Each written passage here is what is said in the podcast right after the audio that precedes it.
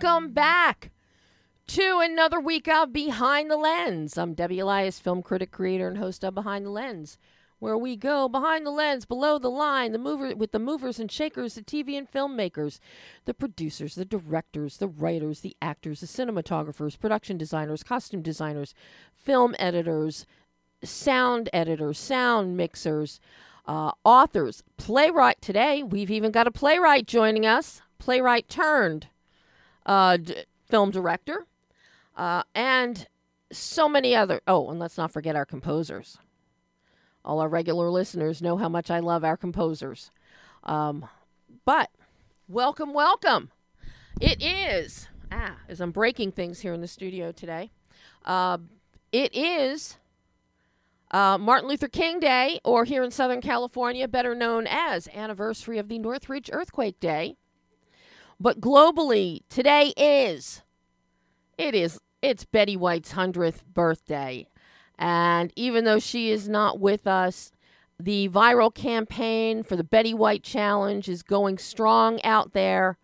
Um, if you don't know what it is, hashtag it Betty White Challenge. And basically, it's give $5 to a favorite animal rescue animal charity of your choice in Betty's honor. Uh, here in Los Angeles, Los Angeles Zoo is doing a huge Betty White birthday blowout uh, that will be running not just today, but throughout the week.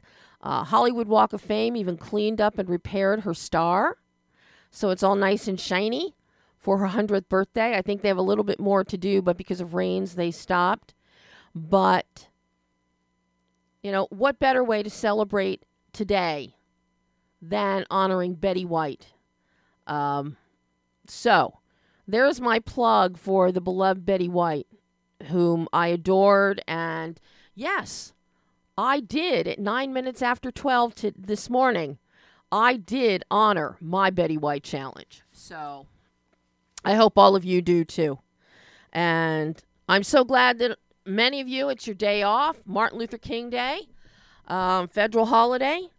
So, hope you're listening to Behind the Lens love, love, love what we have planned for you today. Um, joining us at the midpoint of the show is writer, director, and playwright, and Pulitzer Prize for Drama nominee Greg Newberry, who's going to join us talking about his political thriller, political courtroom thriller, with a little dash of something else thrown in there, a little Twilight Zone element.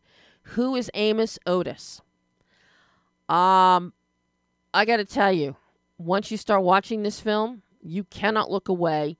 You will be watching, your jaw will be dropping, your eyes will be bulging, and you will be blown away by who is Amos Otis.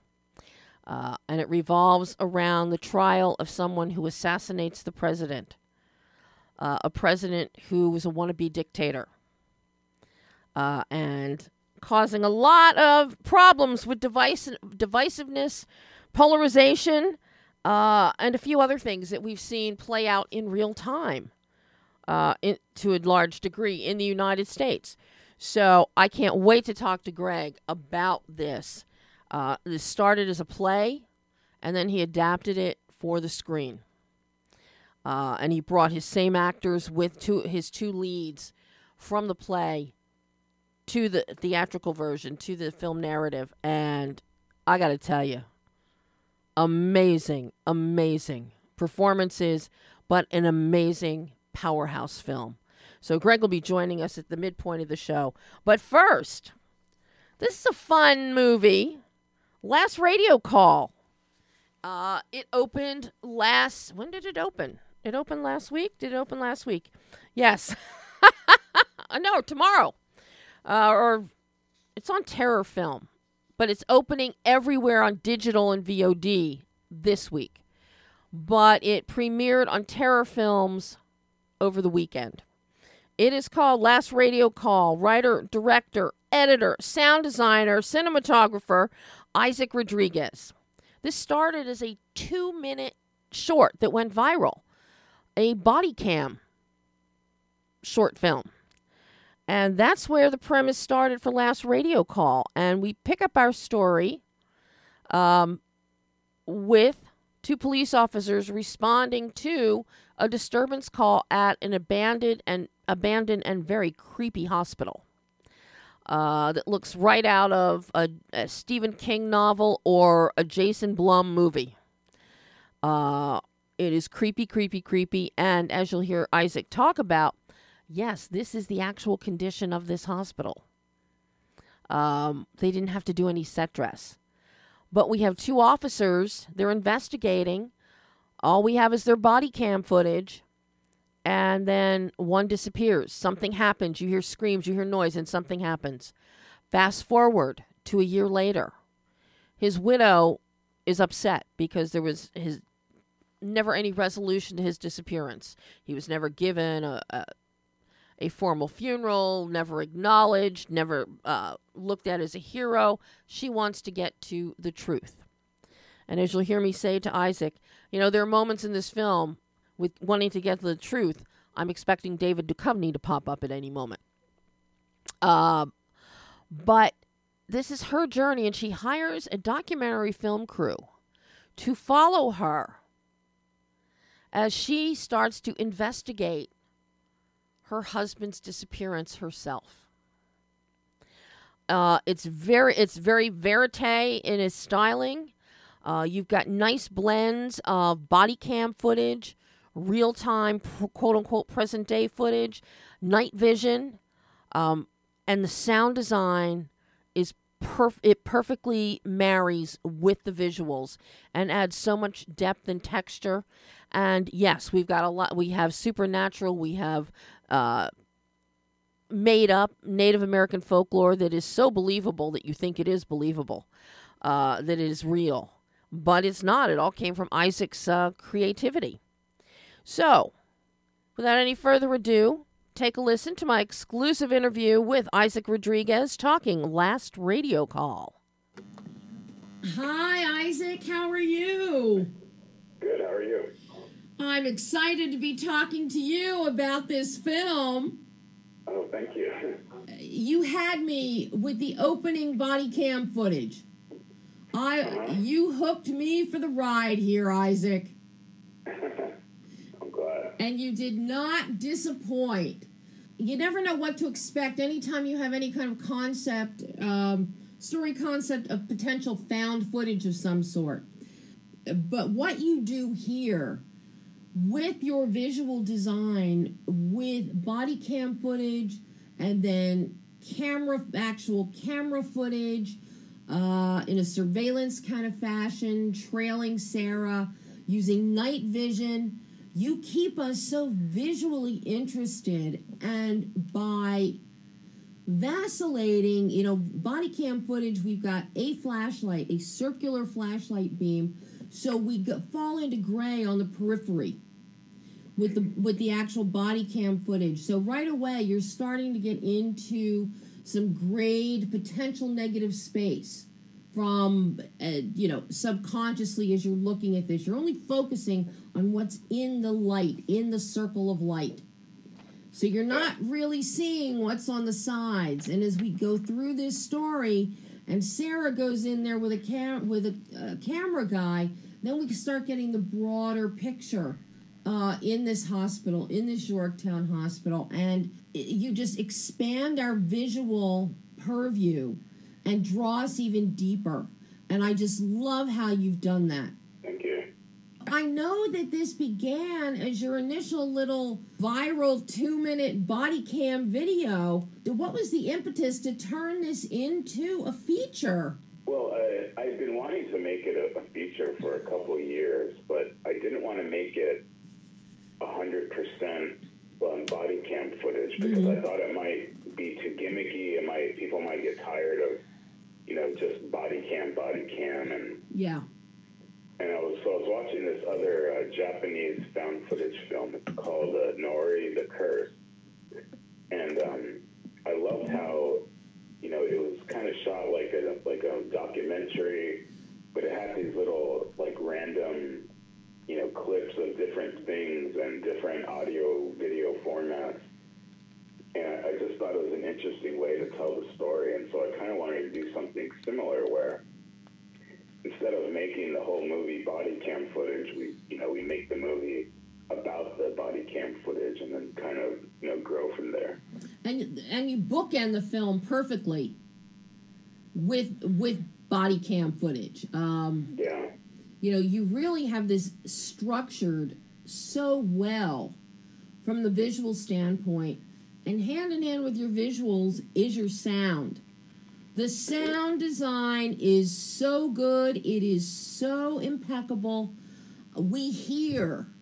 It's always scarier when you can't see it and you hear all kinds of stuff and the way you've played with sound and morphed it you know when we have uh, the first tape recorder that uh, sarah comes into possession of that she took from her husband's former partner and you're listening to that and you start hearing this cacophony blend of Native American chants and screams and howls and unearthly maybe screams, maybe torture. And it's I love the sonic layering that you have happening within those confined elements, but also just in general, anytime we are at the hospital, anytime we are looking at footage, be it a plethora of body cam footage, David's body cam footage, had was that always your intent to really make sound a hand in hand companion with your with the visuals?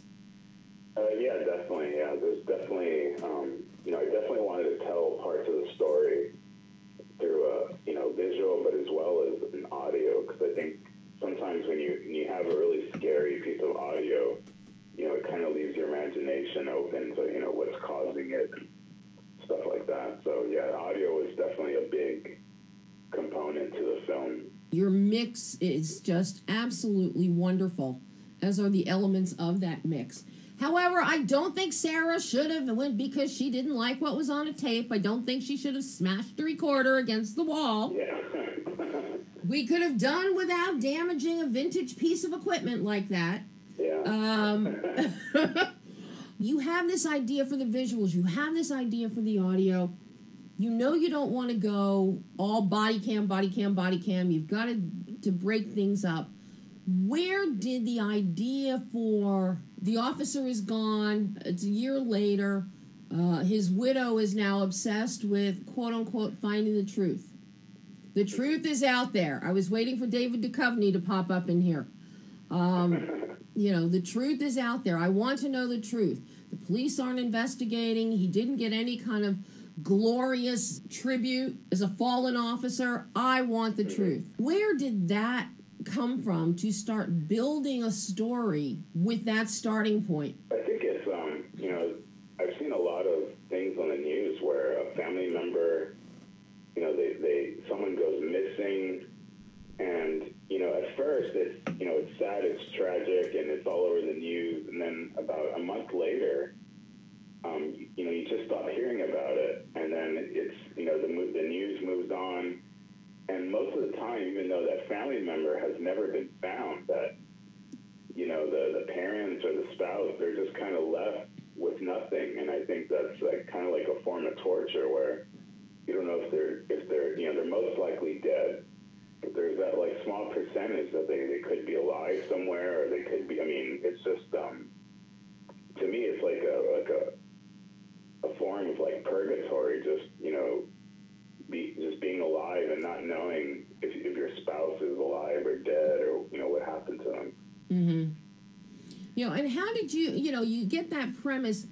How did you then build on her journey? Because I like the breadcrumbs. I like how you tie it together from point A to point B, and her hassling hara- and harassing people and not getting her head blown off but in doing it. So I'm curious about that, and also bringing in the idea of the cameraman is there with her, recording this, but he's very, very, very much in the background. He doesn't get involved. Yeah, As you well know, it's kind of like I kind of imagined if someone had hired me. You know, I'm a very like quiet guy, and um, you know, when I was first doing like video work and stuff, I mean, I was I, I kind of operated the same. Where if some, when someone hired me for a small job, I was just there kind of filming, like, kind of like an invisible eyeball, just kind of looking around, whatever they, you know, wanted me to do. And so that was the kind of, I didn't want, I didn't want the cameraman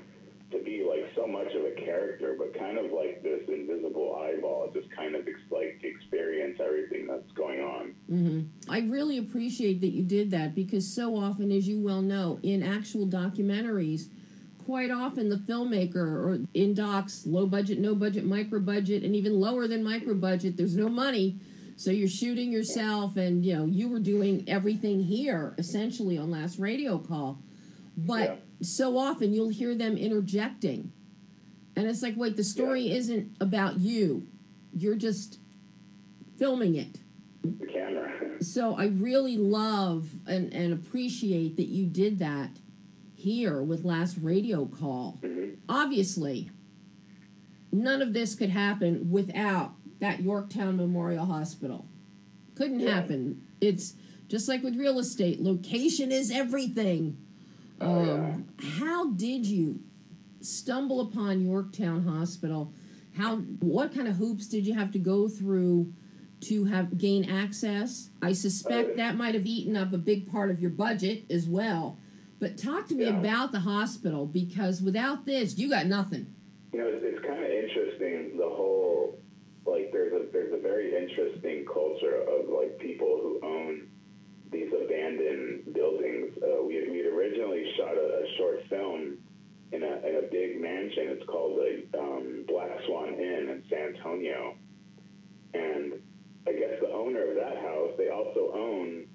Um, they own another place, and then they own this Yorktown Memorial Hospital and they do tours. I mean, you can do a tour there almost any day of the year. They're there giving tours, and um, so we went to go check it out. And it was, I mean, it was just an, it's an amazing location, and, and it's so raw, and it's, um, you know, it's it just has that look, that creepy, abandoned, you know, um, look. And so uh, we talked to the owners, and you know, they were pretty cool with us filming there. Um, yeah, so yeah, I mean, it did it, it did eat up into the budget a little bit, and um, one mistake I made was um, we filmed all the hospital stuff. We filmed it in one day. so that was that was a mistake I'll never make again.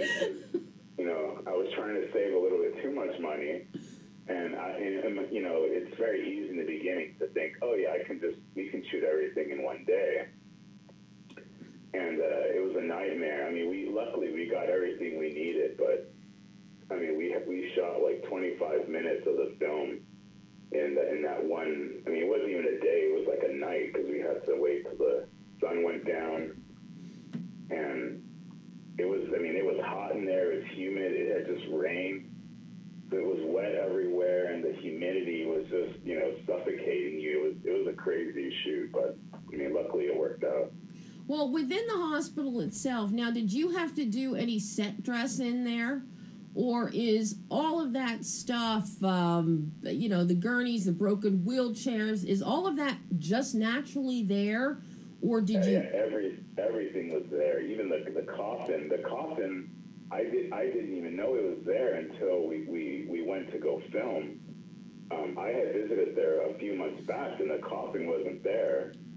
And then we showed up, and I just saw this coffin there. I was like, well, I mean, I guess we'll use it in the scene because it looks, you know, really cool. And it was all.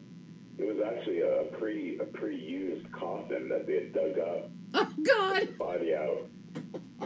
And uh, sadly, they, they didn't tell us the coffin was used until everyone had got inside and took in selfies and everything. So that was a interesting, uh, interesting night. Oh my God! Now, does the does the facility have power? Does it have electricity? Did you, you know, what was this like with the camera? Because you're shooting with one camera, so did you have to bring in, hook up generators, batteries? What were you doing technically? They they did have they did give us an extension cord. They, uh, I guess there was one. There's one. There's a couple lines of power in there, um, but um, I just went in. I didn't. I didn't even know they had power. I just assumed it was all dead, and so I had just stocked up and prepared, you know, with batteries and all and things like that. So, I mean, it was like true guerrilla type filming. Now, was it my imagination, or is there one shot in the film that we actually do see an, an extension cord off to the Yeah, side on the floor? That, yeah, so yeah, so that's an extension cord that they had ran. I had no idea it was there until I was editing. I was like, oh crap. yeah, so that was like the one line of power in, in the whole building, I guess, that one extension cord. That was really generous of them to give you one extension cord. hmm yeah. Oh my And God. they, and they gathered us before the, the film, the, the owners, so that, or they, they have a groundskeeper, and they, they told us, like, okay, well, we're going to head out. Um, if, if you hear anyone banging on the door, call the police and don't let them in. And uh, we- everyone was like, what are you talking about? Like, you know, are we, are we going to get, like, murdered here? I mean, it was, I mean, it was pretty scary when he said that, but yeah, we, we didn't have any issues. We were good. Well, you know, and I did see graffiti and whatnot on the walls. Do squatters Yeah. get access in there and hang out there?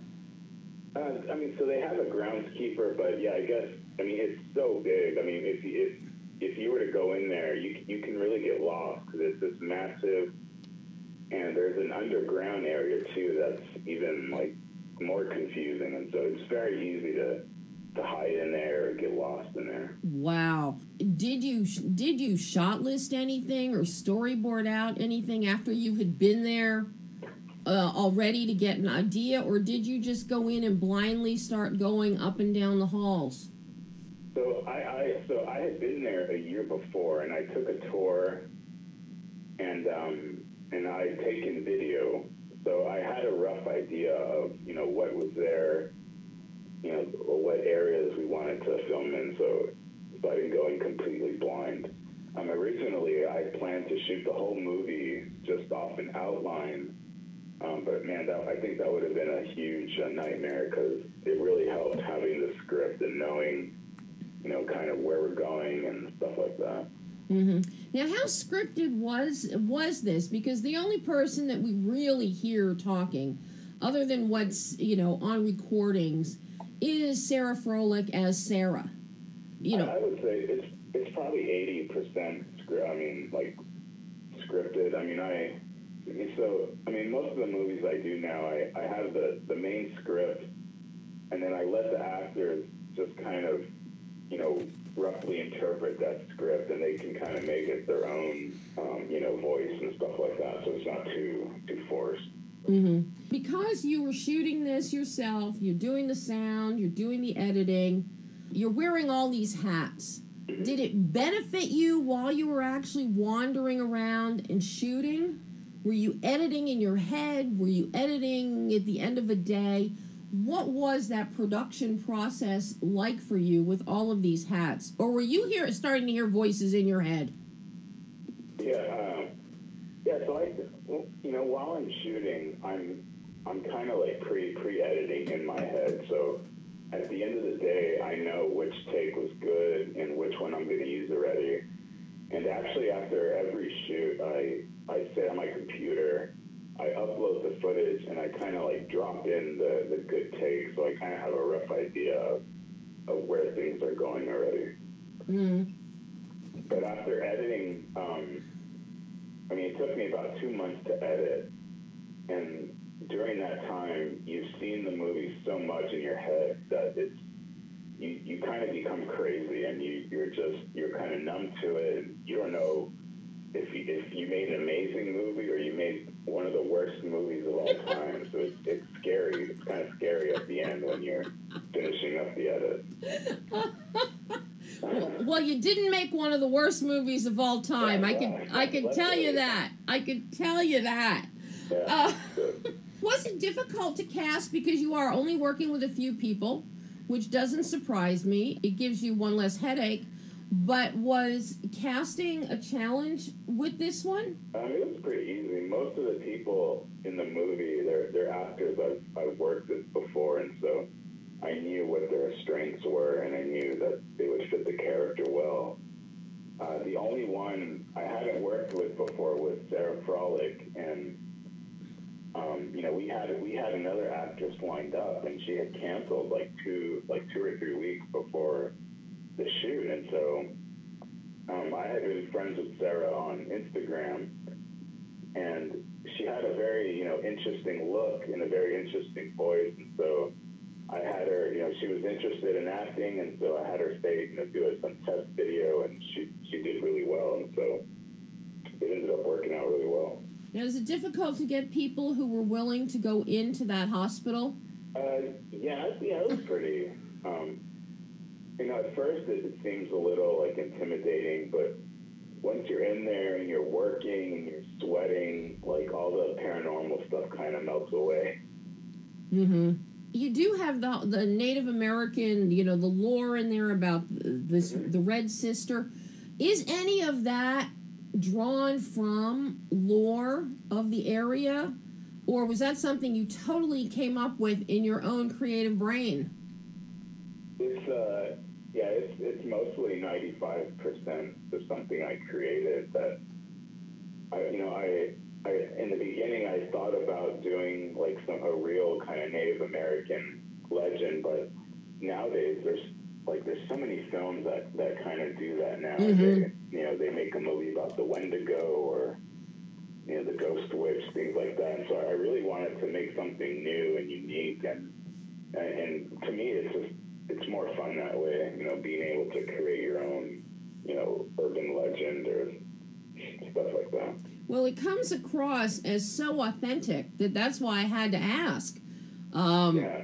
And part of that is because of the plethora of films that we're getting past few years, especially that were shot during the, the pandemic at its worst, yeah. because you just draw on that lore that's already there. It makes it a lot easier. You can go to remote locations, nobody's around. Eh, So there are a lot of these stories that are out there. A lot of skinwalker stories have been popping up the past year. I love that this came from you. That's fabulous, Isaac. Thank you. A lot of fun.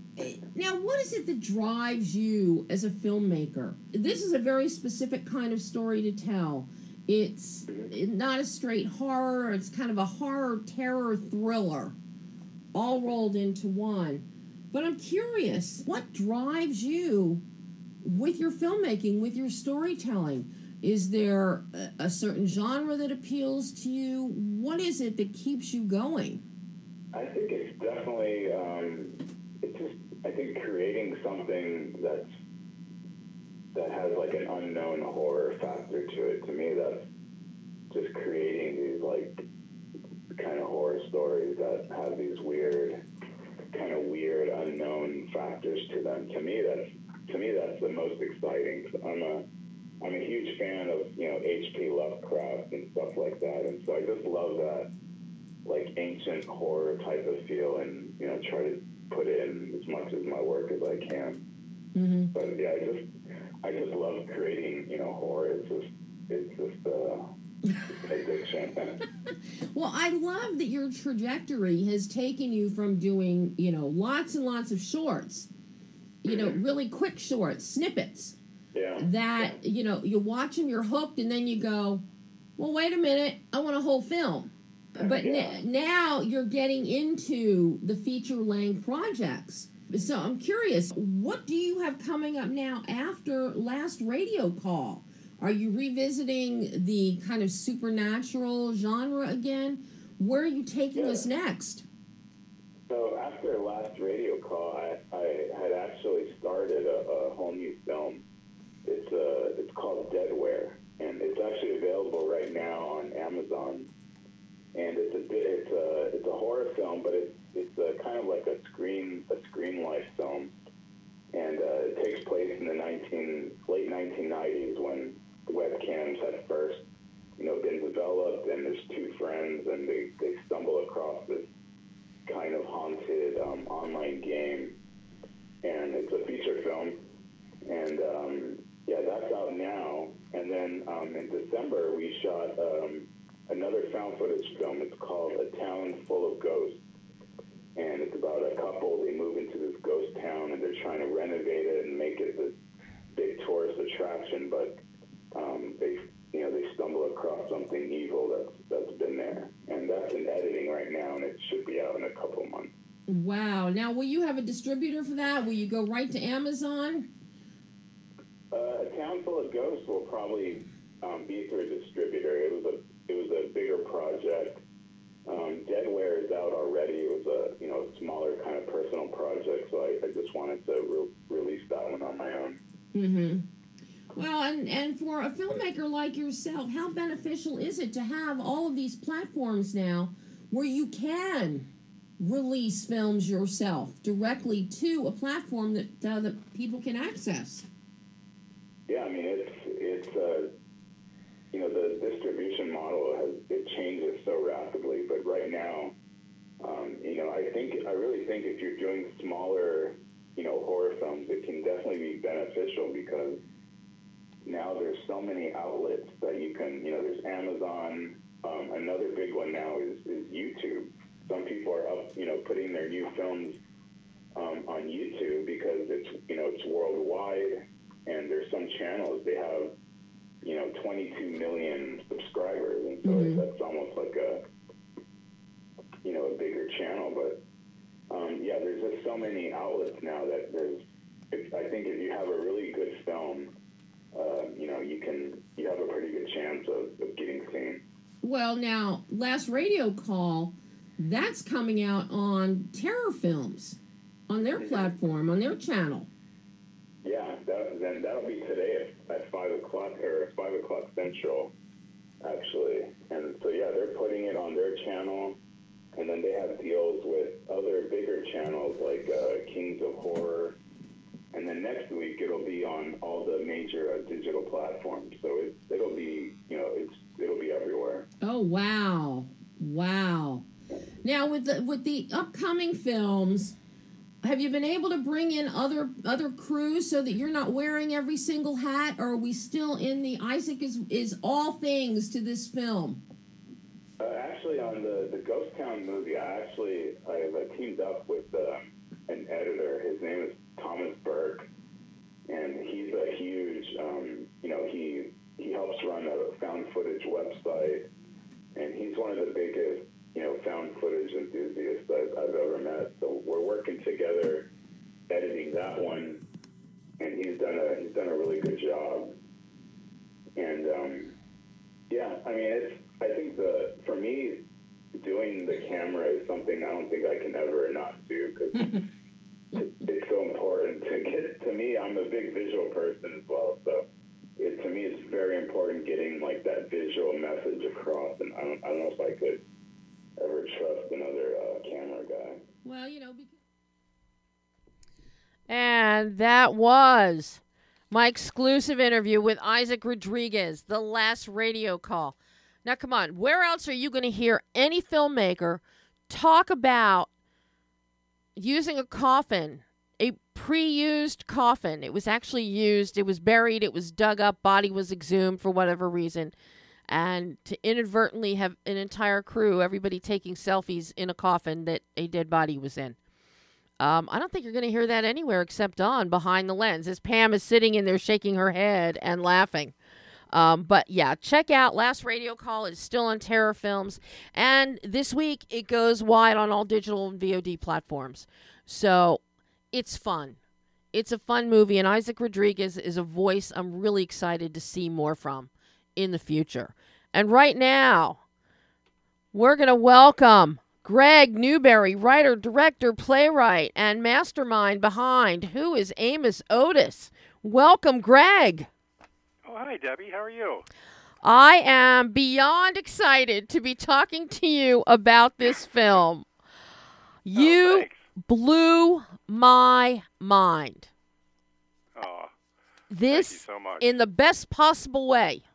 Uh, there are people that blow my mind in the worst possible way. So let's just clarify that right I'm now. glad, I'm glad I'm on the best possible. This is a wow, wow, wow, wow, wow. It's a kick in the teeth, a slap upside our collective heads. It's a punch in the gut. It you call it like it is in the USA over the past several years. You hold a mirror up to us. You force us to look at what we've become as a nation. This is a political thriller. You take a sharp left turn, make us think outside the box, and expand our minds. And it is sincerely one of the most powerful courtroom dramas that I've seen.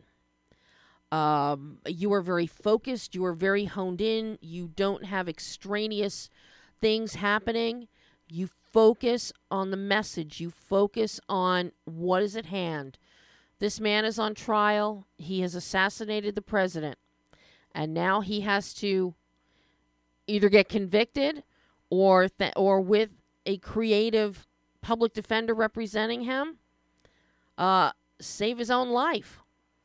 Uh, and you just take us, you say everything in this film that a majority of the American people have been thinking for years. And that took guts to do that, and I love it. Oh, thank you. God, you brought tears in my eyes, man. Wow, thank you so much. And of course, I must say, any film that opens with somebody with a pickup truck filled with those ugly reddish orange rubber dodgeballs, and you dump them, and it's like, okay, and I'm wondering, what are we doing with the dodgeballs? And then we see him in sniper mode killing the dodgeballs. Every elementary school student, like me, who was one of the last ones to get picked on a dodgeball team and had countless dodgeballs thrown at their head, yay! Yay, Greg! You have vindicated all of us. Thanks. yeah, that was a fun scene. Yeah. Oh, I mean that. What a way to, no pun intended, kick off um, the film. And you just, you just soar. You soar. Um, you don't waste time with backstory. It's okay. We see the vol- we see the dodgeballs. They get obliterated. We see Amos Otis. Uh, next time we see him, he's in custody uh, and facing charges for assassinating the president of the United States. Uh, you know, where does this story even begin, Greg? Um, because you don't give us a lead in as to why, the whys, the, the who, what, where, when, high, how. All of that takes place within this extremely well crafted, basically a well crafted monologue that is delivered by Josh Cadwick, who plays Amos Otis. And I got to tell you, Josh, this is an award worthy performance. Um, Oh, but thanks. where do you even start with this? Uh, it's well, that's quite a send up. Um, uh, geez, where did I start with it? I just started with it like everybody else in the country. I was just really frustrated with the way things were. Um, and uh, I, ironically, after the elections in 2016, um, I volunteered to work on the messaging committee, um, a political messaging committee, and it was so frustrating because it was like nobody seemed to get what was going on. And after about a year and a half of, of that time, I just sat down and went, you know, I I've got something to say here, and here's here's and that's what came out. And um, you know, there's there's these ideas that have been floating around for years, like um, the whole concept of if, could you go, you know, what if you could go back in time? Would you kill Hitler? Um, all kinds of weird things like that have been floating around in the universe, and it was like they all just kind of landed on my head at the same time. And uh, ironically, the dodgeball scene, I, I, I knew it was going to be, you know, we had to have an assassination, and I was struggling with how to open the movie because I didn't want to show that. And it was just really strange, you know. I was like, how do you show somebody? Because you know, it's it's, it's I wanted the the president to be an enigma, and Mhm. you know, we don't really deal with him. We never see him or anything like that. And it was like, how can I do that? And then. I guess going back to third grade, the dodgeball thing popped See? my head. there it is, the oh wow, universal that's a cool opening scene. the universal touchstone for us all. and I sat down and wrote that, and the rest of it just kind of it was like I didn't stop writing. It was like once I had that, we landed in the court. You know, it was like I heard that that ball pop in my head, and then I heard the jail cell slam shut, and then I was in the holding cell, and I was like, okay, here we go. You know, and it took off from there. So. That's a long-winded answer to your question, but I, it was just a combination of things, really. Well, and you know, as this story progresses, and as we start, you know, the question is asked through the whole film: Who is Amos Otis? Uh, and you send us on, you know, we go down different trails. That, okay, here's a driver's license of a black man. okay, whose name is Amos Otis. That's who the truck, the pickup truck belonged to. Um, you are not a black man sitting there with handcuffs on, uh, in your ar- in your pretty orange jumpsuit. Um, y- you know, so it just it, it snowballs. It snowballs, and you give us little breadcrumbs that Josh, as quote unquote Amos Otis, I mean, he just his performance and the confidence with which he conveys information. And it's such a confidence that, as out there as some of what he's saying may sound, part of you is saying, Yeah, I believe this guy. hmm He's not wishy-washy in this in, in character, in performance, and that really is the crux of what makes this as powerful as it is. Because uh, there is rational thinking going on here that may not sound rational, but when you follow all the plot points and the fact that you throw actual historical events into your timeline, into um, Amos's testimony, you bring in Lincoln, you bring in Hitler, you bring in Kennedy. And it's, you know, one of those grand schemes. Okay, well, if Kennedy hadn't been assassinated, look what would have happened or what would not have happened. If Hitler had been assassinated, what would have happened? Same thing with Lincoln. And you give us these what if scenarios and it's a lot of respects it's very you know very reminiscent of a rod serling kind of twilight zone Uh, but it's so grounded in truth and reality with what we have collectively as a country been living through with growing divisiveness over the past four five six years um that and you're tackling all the issues that everybody gripes about, that polarize everybody. You're tackling race, you're tackling climate change, you're tackling the economy, you're tackling uh, a, a, a wannabe dictatorial leader, you're tackling ev- commerce, you're tackling a big business. I mean, you just get it all in there. And uh, that was, I'm like, wow, I don't think he missed anything. And then you carry that even further into your casting. We're in the courtroom, and that's the first thing I notice is that we have a black judge. We have an Arab or Muslim bailiff. We have a black public defender defending a white man uh, who looks like an average white middle class citizen. We have an angry older white prosecuting attorney um, who is coming off really with quite a bit of some right wing vibes and and commentary.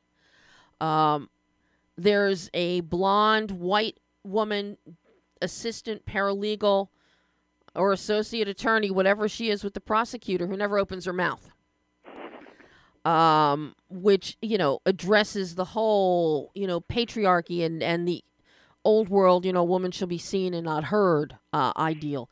You have everything in there visually as well as in your dialogue. Obviously, this was a conscious decision on your part. Oh, absolutely, yeah.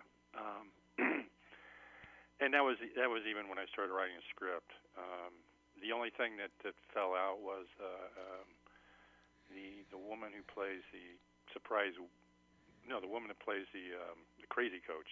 Mm-hmm. Uh, originally was Hispanic, and so I did it as a play first. And her name was Maria Gomez. And the same woman was going to play, be in the in the in the film, but she had another gig came up. She couldn't do it, and it was like the last mo- last minute thing. So I knew Christine Bruner, who who just killed it, and uh, I knew her really well, and just called her up and said, "Hey, can you can you do this?" And so she did. So. I, lo- I lost the Hispanic representation, but it Well- was intentional to get well, everybody okay. else in there. Okay, but now didn't you have some Hispanic representation in because the the premise here is the judge has closed off. There is no public in here. The jury gets sequestered.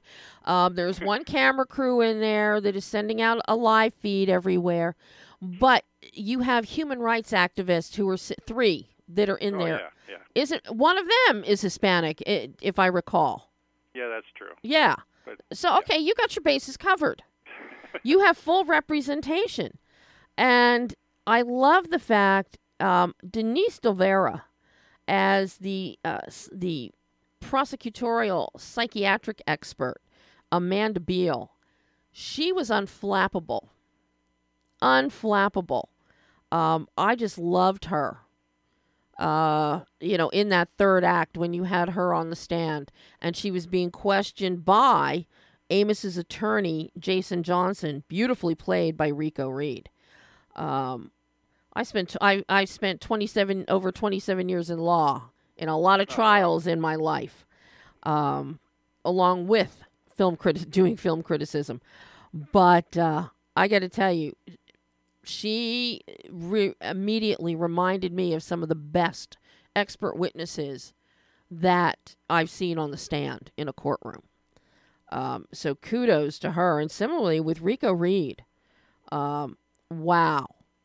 I know some attorneys just like him. I know some. I've seen them in action. And you that's something that you also do is your courtroom procedure, um, objections that are made, um, the judge's response to them, uh, you know, plays so well. Because as I'm hearing objections coming from the prosecutor, and I'm thinking immediately in my head, specious, unfounded, ungrounded. You know, the law never leaves your brain. Uh, and you have your accuracy is in there. So I you. I appreciated that immensely. Well, it's you know, and it's it would be the trial of the century. Oh, And uh, I had you know I had to, I I got it in front of some attorneys that I knew, um, and made sure that all of that was buttoned down as much as possible. And so yeah, a lot, you know, a lot of you know there was a lot of effort to make all that as realistic as I possibly could. And I'm I'm so I'm so happy to hear you talk about these actors, uh, to, Debbie. It's um, you know they say directing is 80% casting, and uh, I just I'm just so proud of everybody that was in this film. They just they just killed it. And and Josh, I you know I remember when Josh read for the role. Um, he did part of that that uh, monologue he does on the stand, and my jaw dropped. I went, "Oh my God!" You know, I said, "Dude, you're it." You know. oh, I mean, he is riveting, riveting. And I love how with your stage direction to him, and I'm assuming you did this on the stage as and I want to get into this in a moment about your adaptation for film. Um, but the way he turns and looks at the jury. Um, that is I mean, that is so critical in something like this. And but he has such conviction but he's so personable at the same time. You feel his passion, it is palpable through the screen.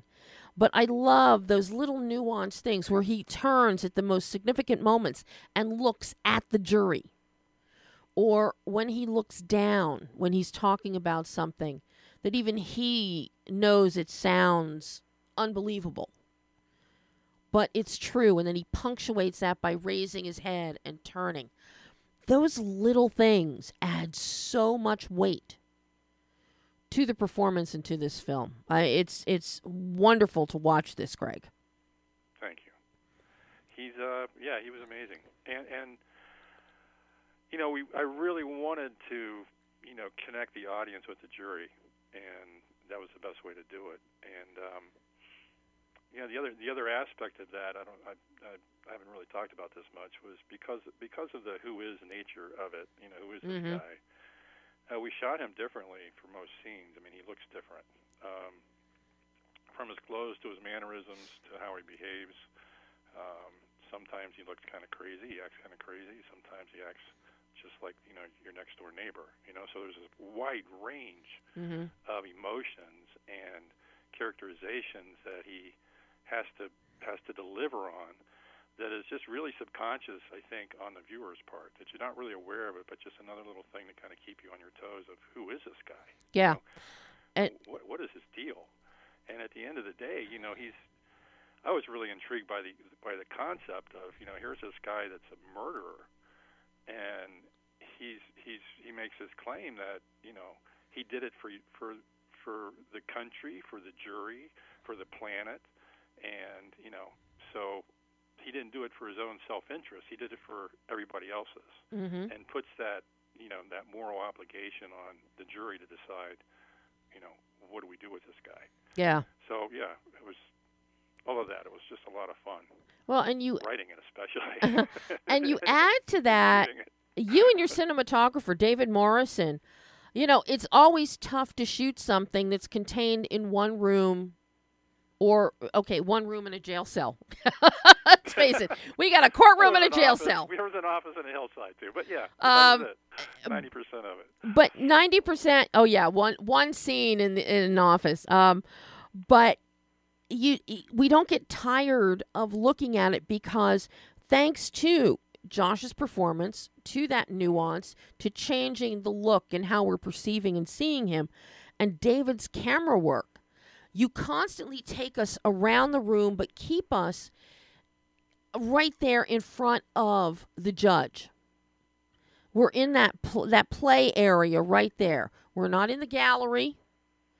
You keep us there, but somehow you and David managed to keep giving us different angles, different shots, different perspectives and POVs so that we don't go, okay, here we go. We're looking at the jury box again.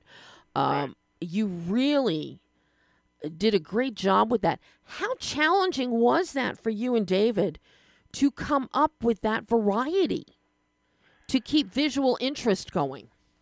Well, we we knew that going in, you know, because it's it's it's in a courtroom, and so it's a it's a static environment, Mhm. and there's nobody running around. There's no a lot of action. There's really no action. It's people standing up, sitting down, and talking. So we knew we had to keep the camera moving. We knew we had to have, you know, we just knew we had where we put the camera was going to be critical, and so we had to think about that up, you know, ahead of time to figure all that out because that was, you know, the the, weak spot of trying to tell a story because it could have gotten really boring really fast. So yeah, we just had to figure that out, and and additionally, we had uh, we we did it at the height of the pandemic, so there was another loop-de-loop challenge in the whole thing because we did it with social distancing, and uh, so that kind of you know that that that dictated a lot of where we could put the camera and where we could put people as well. So it Mhm. was it was it wasn't an easy task. It was tough to pull off, but it took a you know once we sat down and knew what our challenges were, we could figure out and came up with a strategy on how to how to deal with it all. Yeah, I mean that was one that was a very impressive aspect of this film for me, Greg, is be is the fact that you did change it up and keep it visually interesting. Um, between what Josh did with his performance emotionally and and then what you and David did with the camera. You know, you never lose our interest, our visual interest. Um, it, this is not a film that you, anybody will say, "Oh, yeah, okay, it's the same shot again." Um, no, we don't see that. And this also extends into your editing, which is very tight. Your editing is very tight. Um, and you really you build tension. When Josh is on the stand, and then all of a sudden we get uh, Mr. Bradley, our prosecutor, jumping up, I object. Um, you know, doing his very best, Johnnie Cochran. Um, you know, it's you know, it, it catches you. So you keep us on our toes. You keep us off guard. And then you toss in, which I am just so tickled by, your score. Oh, Greg, your score. Thanks Sha- for noticing that. Sean Schaefer Hennessy, the instrumentation here, there are moments where we have a lone coronet that gives a sense of dead man walking. Um, or taps being played at a military funeral. A single snare drum. There's a couple times Amos is walking into the courtroom and all we hear is a faint single snare drum, like he's being led to an execution Um, it is subtle, unobtrusive, almost non existent, but boy, oh boy, do I love this score. Thank you. I, that's, that's, I'm, that's, I'm so pleased to hear that. Um, Sean is just an amazing, he's just an amazing talent. You mentioned the editing. Mark Crutcher was our editor. He, he just killed it. And, uh, and Sean was, um, it was really interesting because Sean scored a lot of movies, and when I first talked to him, we we never we've never met. We've just talked by phone, and um, I, I, you know, I, he'd scored a lot of movies, and and but he's a trumpeter. Uh, he was he was a Wynton, Wynton Marsalis's protege, Mhm. and uh, like performed for the Colorado Symphony. when He was like 13 years old. Wow. So he's a trumpeter, and we were talking, and like his other stuff didn't really have a lot of trumpet in it. You know, it's not really a, it's not really a cinematic. You know, it's not really used very often. And I was saying, man, you, you, you know, you, you play the trumpet, and to me, this film is a very patriotic film Mm-hmm. and you know it's about our country it's about what we're facing it's about the things we need to do and so there's a patriotic theme that's that should be in here somewhere and i said you know like if you take taps you know it's like the most famous trumpet piece in the world and it's what like 11 notes you know Yeah. and it's emotional and it's powerful and it'll make you cry you know and he was like oh my god you know and he sent in his first little riff on it, and again, just knocked me off my chair. The guy's the guy's phenomenal. So, and he was able to do that throughout. So I'm I'm so pleased to hear you notice that because Oh. it hasn't come up a lot. But um, it, every time I every time I watch it I hear it, it it, it floors me. And the opening song as well. So I was just so happy with. I mean, I score. just, you know, it's that in, it, it, you know, not just the composition, but the instrumentation is what is so significant here, and it does. It taps into the into, uh, you know, uh, the patriotism. Um, but you immediately think of you think of a funeral. You think of, you know, the single snare drum. uh, You know, marching to war, marching to an execution. Um, you know, readying for battle when you get the timpani roll, you know, before charge. Um, is Amos charging with his final final defensive uh, to save his own life and you know explain himself? So I am just, it is it, it's sparsity is brilliance here with that score. Absolutely agree. brilliant Yeah, yeah. it was amazing. so I love that this started as a play, as a theatrical piece, because if it wasn't, I would I would say to you, "Oh my God, you could do this on stage." Uh, did you? That's actually how it all works. Did was it? Did this start as a film or start as a play? Give me that that you know that timeline, but also how the adaptation worked, be it going stage to screen or screen to stage, because you've got to make adjustments no matter which which way that it went. Right. Um, well, that's a great question. So it, it actually, because I'm I'm a screenwriter, at, you know, at heart, and it started off as as uh, a screenplay, but it it was only like 70 pages long, and like like I said, I I couldn't get the story going until I had the dodgeball thing Yep. to kick it off. So I had that, but I had I had an unmarketable screenplay. It was 70 pages long. It was too short for a feature film. It was You're um, doomed. you know, too long for like a Black Mirror episode. I'm like, but I liked what I had. I'm like, oh, it was really tight, and I liked it. I'm like, man, I don't want to mess with this thing.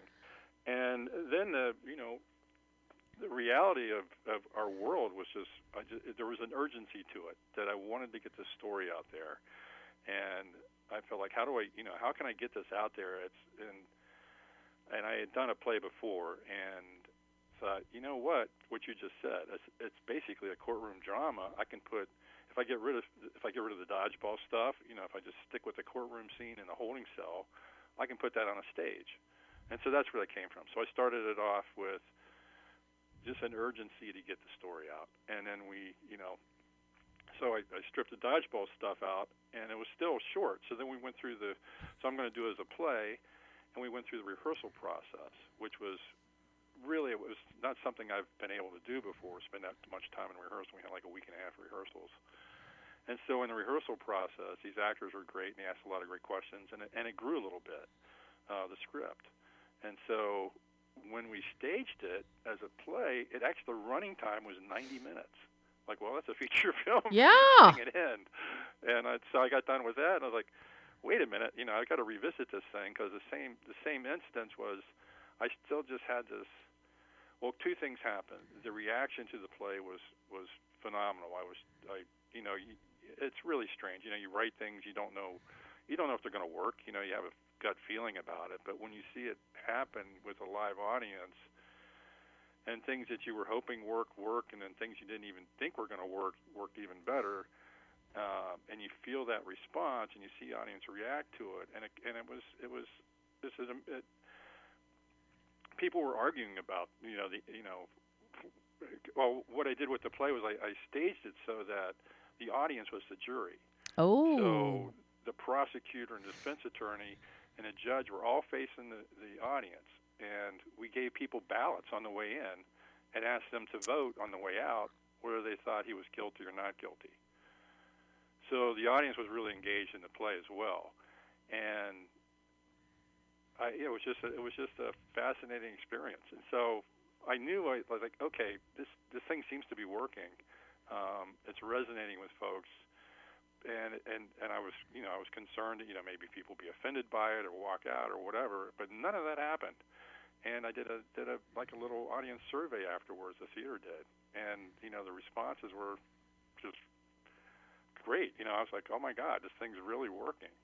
So that fueled the okay, let's let's find a wider audience, and I then adapted the. I just turned it back into the original screenplay, but it was still I had to add things, and there was you know like the the office. There was just stuff that, was, that we couldn't do on stage that I could do with film, but then additionally we had to.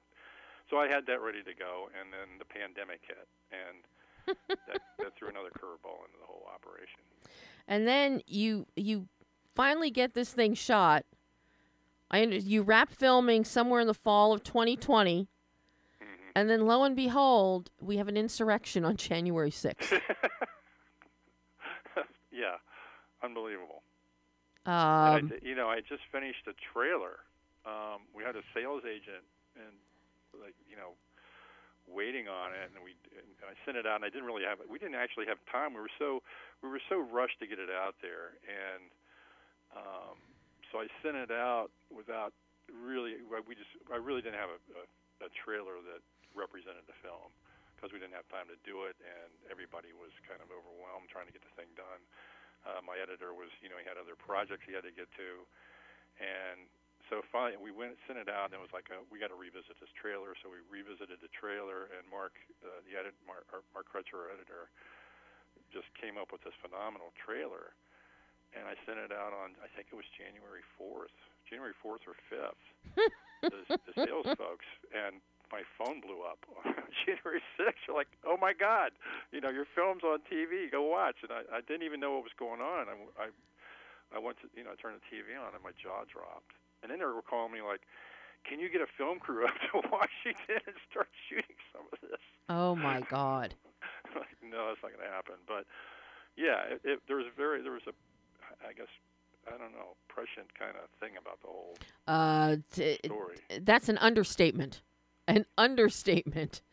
Um, you know, I'm curious because this is your first feature directorial. Mm-hmm. So uh, for you as as a storyteller, as a writer, and now as a director, you know, what did you learn about yourself in making this film, in making Who is Amos Otis, that you can now take forward into your future projects? I know you have a couple of shorts under your belt, um, but I'm curious, you know, what did you learn making this one as a feature director that you can now take forward?